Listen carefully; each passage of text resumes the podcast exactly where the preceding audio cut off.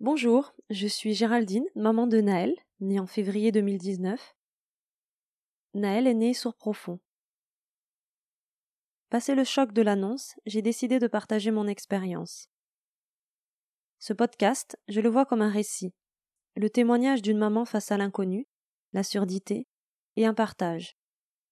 Celui de toutes les recherches, les découvertes et le parcours que j'entreprends pour accompagner au mieux mon fils. Je vous invite donc à découvrir avec moi ce qu'est la surdité et le quotidien des enfants et des familles face à ce handicap dit invisible. Le silence entendu.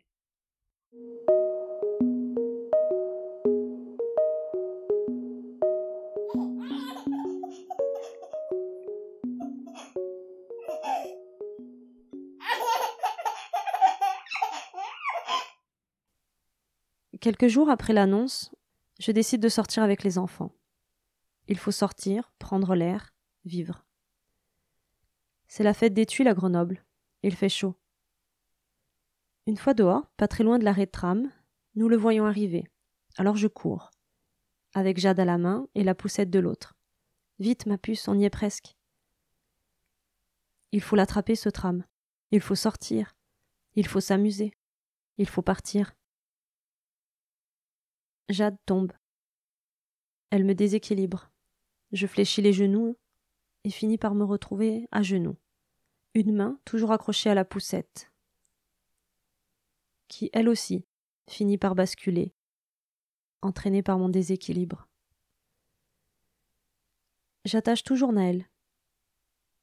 Ce jour-là, j'ai oublié. Lui aussi s'est retrouvé à genoux, dans sa poussette, à la verticale. J'ai crié de panique, de ce qui aurait pu arriver. La chute, la vraie, celle d'un bébé de trois mois sur le bitume. J'ai crié, la peur et l'effroi. J'ai crié, mon incapacité, ma défaillance, mon déséquilibre. Deux cris, et je me suis relevée. J'ai pris mon fils dans mes bras, j'ai fait un bisou sur le genou écorché pour prendre ce fichu tram, monter dedans et s'offrir cette escapade tant espérée. Le monde, le bruit, Naël qui pleure dans sa poussette, Jade qui n'écoute pas, ne pas savoir où s'arrêter. Alors on avance, encore, les larmes aux yeux, au milieu des festivités. Naël a fini par s'endormir, Jade s'est posé un atelier de création de coquelicots en papier. Je reprends mon souffle. L'après-midi se poursuit, c'est bientôt l'heure de la parade. On trouve une place pour être aux premières loges. La foule s'amasse derrière nous, l'espace se rétrécit. Ça commence.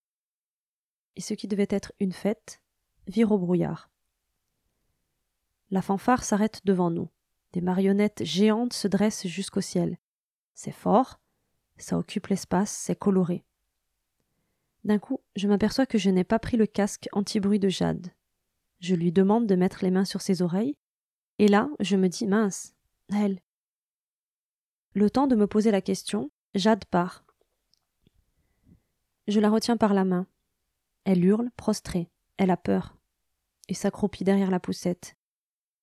Et Naël main collée sur ses oreilles ou pas? Il est toujours souriant. J'ai envie de pleurer. Je pleure sans larmes derrière mes lunettes de soleil, au milieu de la foule, de la fanfare, de la fête. Je suis rentrée ce soir, vidée, et toujours en déséquilibre. Quel est le sens de tout ça?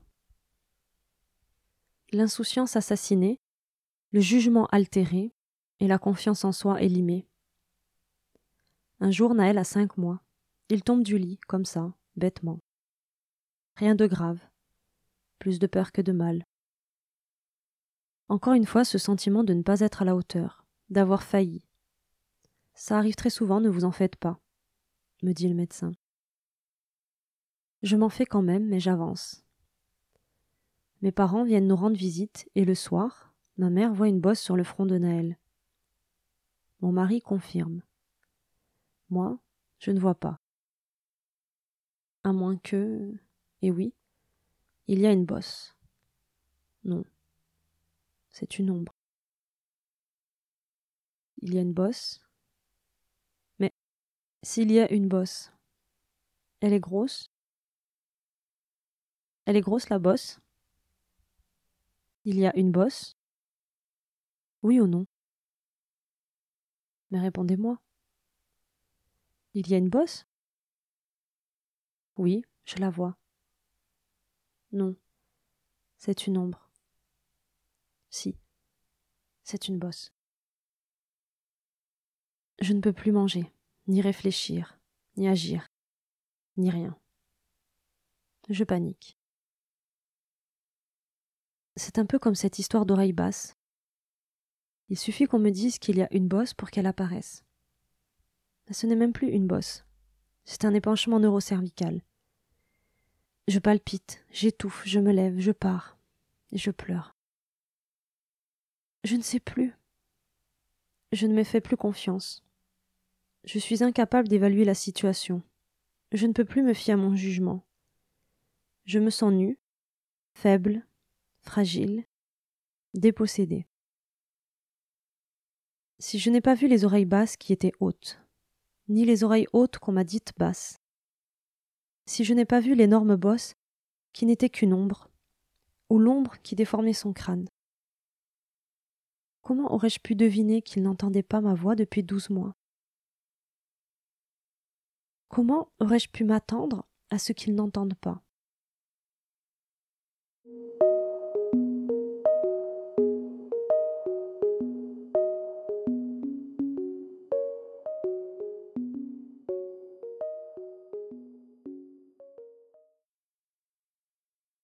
Merci pour votre écoute.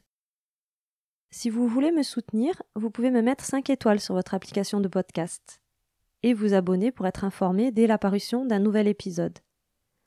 Vous pouvez également me soutenir sur ma page Tipeee. Tipeee est une plateforme de financement participatif. Cela m'aidera à supporter les coûts financiers liés à la création et à la diffusion de ce podcast. Si vous connaissez des personnes concernées par le sujet, ou que cela pourrait intéresser, n'hésitez pas à partager. Je suis sur Instagram et Facebook, le silence entendu, et vous pouvez me contacter à cette adresse mail, le silence.entendu en minuscule à gmail.com. Je mettrai toutes les informations dans les notes du podcast. Merci et à bientôt.